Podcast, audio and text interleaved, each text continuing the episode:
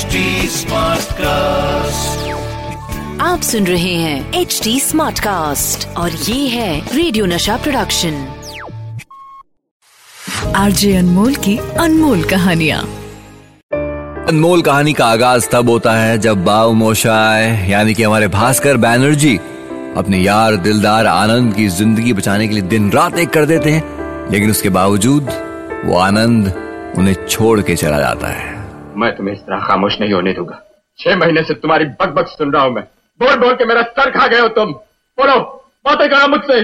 बातें करो मुझसे। बातें करो मुझसे। इस कहानी में वो दौर भी आता है जब जब शोमू अपनी और अपने दोस्त विक्की की दोस्ती पर कसीदे पढ़ते हुए नज़र आता है। दिए जलते हैं फूल खिलते हैं बड़ी मुश्किल से मगर दुनिया में दोस्त मिलते हैं। कमाल की दोस्ती है साहब। ये अमिताभ बच्चन और राजेश खन्ना की ऑन स्क्रीन दोस्ती है जो ऑफ़ स्क्रीन भी उतनी ही शानदार नज़र आती है। लेकिन फिर वक्त बदलता है। इस दोस्ती के बीच आ जाता है सुपरस्टार का ताज। इस दोस्ती के बीच दरार पड़नी शुरू हो जाती है। एक कोल्ड वॉर धीरे धीरे पाँव पसार रही है। और मीडिया में आ रही हैं इस कोल्ड वॉर की खबरें हर रोज हर दिन। फ़िल्म लावारिस में अमिताभ बच्चन साहब ने कुछ अनोखा किया। मेरे अंगने में तुम्हारा क्या काम है? ये गाना देखने के बाद जहाँ एक तरफ़ उनकी अदाओं का हर कोई दीवाना हो रहा था लेकिन कोई है जैसे ये अंदाज बच्चन साहब का रास नहीं आया। इसी बीच एक मैगजीन में राजेश खन्ना ने अपना इंटरव्यू दिया जहाँ पे कि जब अमिताभ बच्चन के इस गाने के बारे में पूछा गया तो काका ने कहा, मैं पैसे और लोगों की तारीफें बटोरने के लिए कभी भी अपनी डिग्निटी के साथ कॉम्प्रोमाइज करके साड़ी पहनकर मेरे अंगने में तुम्हारा क्या काम है, ये नहीं करूँगा. उसके बाद साल 1982 रमेश सिप्पी साहब की फ़िल्म शक्ति देखने के लिए थिएटर्स के बाहर लंबी कतारें लगी। इस पर भी राजेश खन्ना का एक जोरदार रिएक्शन आता है। शक्ति बाय द वे आप जानते हैं, फ़िल्म में अमिताभ बच्चन, दिलीप कुमार एक साथ हैं। राजेश खन्ना मैगजीन में अपना कमेंट देते हैं थिएटर के बाहर की लंबी लाइनें देखते हुए। वाओ इस एक्टर के लिए थिएटर्स के बाहर इतनी लंबी कतारें, मैं नहीं जानता था कि दिलीप साहब को लोग इस उम्र में भी इतना चाहते हैं। बच्चन साहब इस फ़िल्म में लीड रोल में हैं, लेकिन राजेश खन्ना ने पूरा का पूरा क्रेडिट दिया दिलीप साहब को। ये सिलसिला यहाँ पे थमता नहीं। जहाँ एक तरफ़ राजेश खन्ना अपनी लेट लतीफी के लिए जाने जाते हैं, वहीं अमिताभ बच्चन, उनका जो प्रोफेशनलिज्म है, उनकी पंचुअलिटी है, उसके लिए फुल मार्क्स यहाँ पर भी काका का एक जोरदार पंच आता है कि पंचुअलिटी क्लर्क की फितरत में है और मैं क्लार्क नहीं हूँ आर्टिस्ट हूँ। मेरा मूड जो है वो मेरा गुलाम है। मैं मूड का गुलाम नहीं हूँ। अब ये जितने भी कमेंट्स हैं, ये मीडिया में आ रहे थे और अमिताभ बच्चन तक पहुँच रहे थे, लेकिन वो खामोश है। कोई स्टेटमेंट नहीं दिया।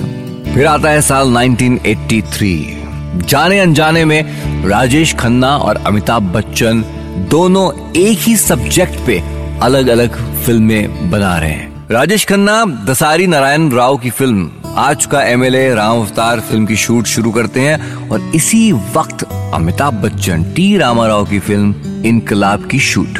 कहानी का ट्विस्ट ये है कि भैया, दोनों फ़िल्मों का सब्जेक्ट बिल्कुल सेम है। दोनों फ़िल्मों की कहानी का जो लब्बो लबाब है, वो ये कि एक कॉमन मैन एक पॉलिटिकल सिस्टम में फंस जाता है। लेकिन जब ये खबर मीडिया में फैलती है तो दोनों फ़िल्मों के प्रोड्यूसर्स परेशान हो जाते हैं। सेम सब्जेक्ट पे दो फ़िल्में कौन देखेगा? मतलब साफ़ है, जिसकी फ़िल्म पहले रिलीज़ होगी, जीत उसी के पाले में गिरेगी। तो बस, इसी सक्सेस को गले लगाने के लिए नारायण राव काका से मिलकर एक जंग का ऐलान कर देते हैं। मिस्टर खन्ना हमारी फ़िल्म के सब्जेक्ट पर अमिताभ जी भी एक फ़िल्म कर रहे हैं और हमें किसी भी हालत में उनकी फ़िल्म की पहले अपनी फ़िल्म पूरी करनी है। राव साहब आप बिल्कुल फ़िक्र ना करें। हमारी फ़िल्म उस फ़िल्म से पहले पूरी होकर रहेगी और ये काका का वादा है। इस बार काका ने सिर्फ़ वादा नहीं किया वादा पूरा किया। जो कभी नहीं हुआ, राजेश खन्ना वक्त से पहले शूटिंग पे पहुँच जाया करते थे। दिन रात काम कर रहे थे, उन्हें किसी भी हालत में बस ये फ़िल्म अमिताभ बच्चन की इनकलाब से पहले रिलीज़ करनी थी। उधर अमिताभ बच्चन भी पूरे ज़ोर शोर से काम कर रहे हैं। टारगेट यही है कि अपनी फ़िल्म पहले पहुंचानी है थिएटर्स में। राजेश खन्ना की फ़िल्म आज का एमएलए राम अवतार वक्त से पहले बनकर तैयार हो गई। फ़िल्म को सेंसर से पास कराने के लिए दिल्ली भेजा जाता है, लेकिन सेंसर बोर्ड में फ़िल्म अटक जाती है।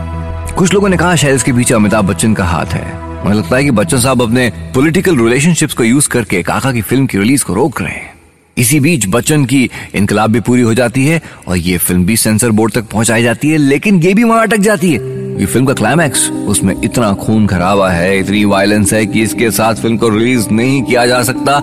एंड दैट मीन्स क्लाइमैक्स को बदलना होगा, फिर से शूट करना होगा। दूसरी ओर, काका की फ़िल्म सेंसर बोर्ड ज़्यादा दिन तक अटकाए नहीं रख सकता है। और वो भी तब जब प्रोड्यूसर साहब ने यानी कि हमारे नारायण राव साहब ने सेंसर के खिलाफ ट्रिब्यूनल में जाने का ऐलान कर दिया है। बच्चन साहब भी अपनी फ़िल्म की रिलीज़ को लेकर परेशान है।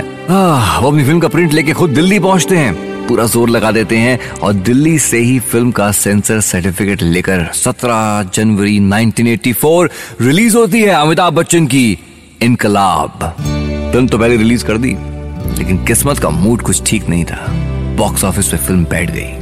वहीं दूसरी तरफ़ काका की फ़िल्म अभी भी सेंसर बोर्ड की दीवारों पर सर मार रही है। कुछ महीनों के बाद उनकी जद्दोजहद पूरी होती है, सेंसर बोर्ड मेहरबान हो जाता है और काका को रिलीज़ के लिए हरी झंडी मिल जाती है। अमिताभ बच्चन की फ़िल्म ऑलरेडी फ्लॉप हो चुकी है तो काका की जीत तो लगभग तय है। लेकिन साहब किस्मत यहाँ पे भी रूठी हुई नज़र आती है। बॉक्स ऑफ़िस पे कोई हलचल पैदा नहीं करती राजेश खन्ना की फ़िल्म। दोनों बच्चन एंड काका की मेहनत काम नहीं आती।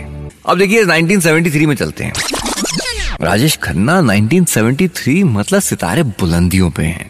अमिताभ बच्चन तो उस वक्त अपना वजूद तलाश कर रहे हैं। और यही वजह है कि ऋषिकेश मुखर्जी साहब की फ़िल्म नमक हराम में दोनों एक साथ हैं, पर दोनों का स्टेटस बिल्कुल जुदा है जी। राजेश खन्ना कई सारी फ़िल्में कर रहे हैं तो अक्सर लेट पहुँचते हैं। वहीं अमिताभ बच्चन अभी इतने बिज़ी नहीं है तो हमेशा शूट पे रहते हैं। नतीजा ये हुआ कि ऋषिता ने फ़िल्म में बच्चन साहब वाला हिस्सा काफ़ी ज़्यादा शूट कर लिया है। अब जब फ़िल्म को डिस्ट्रीब्यूटर्स को दिखाने की बारी आई तो ऋषिता ने बच्चन के साथ जो शूट किए सीन्स वो डिस्ट्रीब्यूटर्स को दिखाए। काका जरा कम नज़र आ रहे थे वहाँ पे। ये देखने के बाद जितने भी डिस्ट्रीब्यूटर्स थे, हैरान हो गए। अरे, वो तो राजेश खन्ना की फ़िल्म पे पैसा लगाने के इरादे से आए हैं, पर उन्हें तो सुपरस्टार राजेश खन्ना की बजाय अब भी अभी पहचान बनाने वाले अमिताभ बच्चन इस फ़िल्म के लीड रोल में नज़र आ रहे हैं। भाई, उस वक्त जितना भी शूट किया था, ज़्यादातर सीन्स में अमिताभ बच्चन थे। काका की तो गेस्ट अपीयरेंस लग रही थी। अब लेकिन ये बात ऋषिदा द ग्रेट फ़िल्म मेकर से कैसे कहें डिस्ट्रीब्यूटर्स तो वो अमिताभ बच्चन के अंदर खामियाँ निकालने लग गए। यहाँ तक कि अमिताभ बच्चन साहब के कानों के ऊपर जो बाल रखने वाला जो हेयर स्टाइल था, वो तक निशाना बनाया जा रहा है। कहा जा रहा है कि इस हेयर स्टाइल को बदला जाए?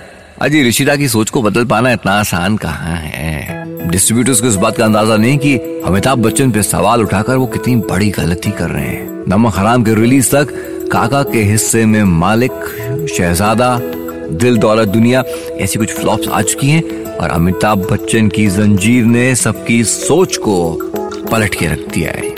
अमिताभ बच्चन के हेयर स्टाइल पे सवाल उठाने वाले डिस्ट्रीब्यूटर्स अब उनकी हेयर स्टाइल और एक्टिंग दोनों पसंद आ रही है जी। फ़िल्म की शूटिंग के वक्त बिज़ी रहने वाले काका इस फ़िल्म में अपना अपना हंड्रेड परसेंट दे जाते हैं। ये ऋषिता का कमाल है कि अमिताभ बच्चन और राजेश खन्ना को एक नहीं दो दो फ़िल्मों में एक साथ लेकर आए और दोनों ही फ़िल्मों में एक दूसरे के सच्चे दोस्त नज़र आए। वैसे सच तो यही है कि जब सुपरस्टार का खिताब राजेश खन्ना के सिर पे था, तब भी ये खिताब की खुशकिस्मती थी। और जब ये अमिताभ बच्चन के सर पर था, तब भी ये खिताब की ही खुशकिस्मती थी। आरजे अनमोल की अनमोल कहानियाँ। आप सुन रहे हैं एच डी स्मार्ट कास्ट और ये था रेडियो नशा प्रोडक्शन एच स्मार्ट कास्ट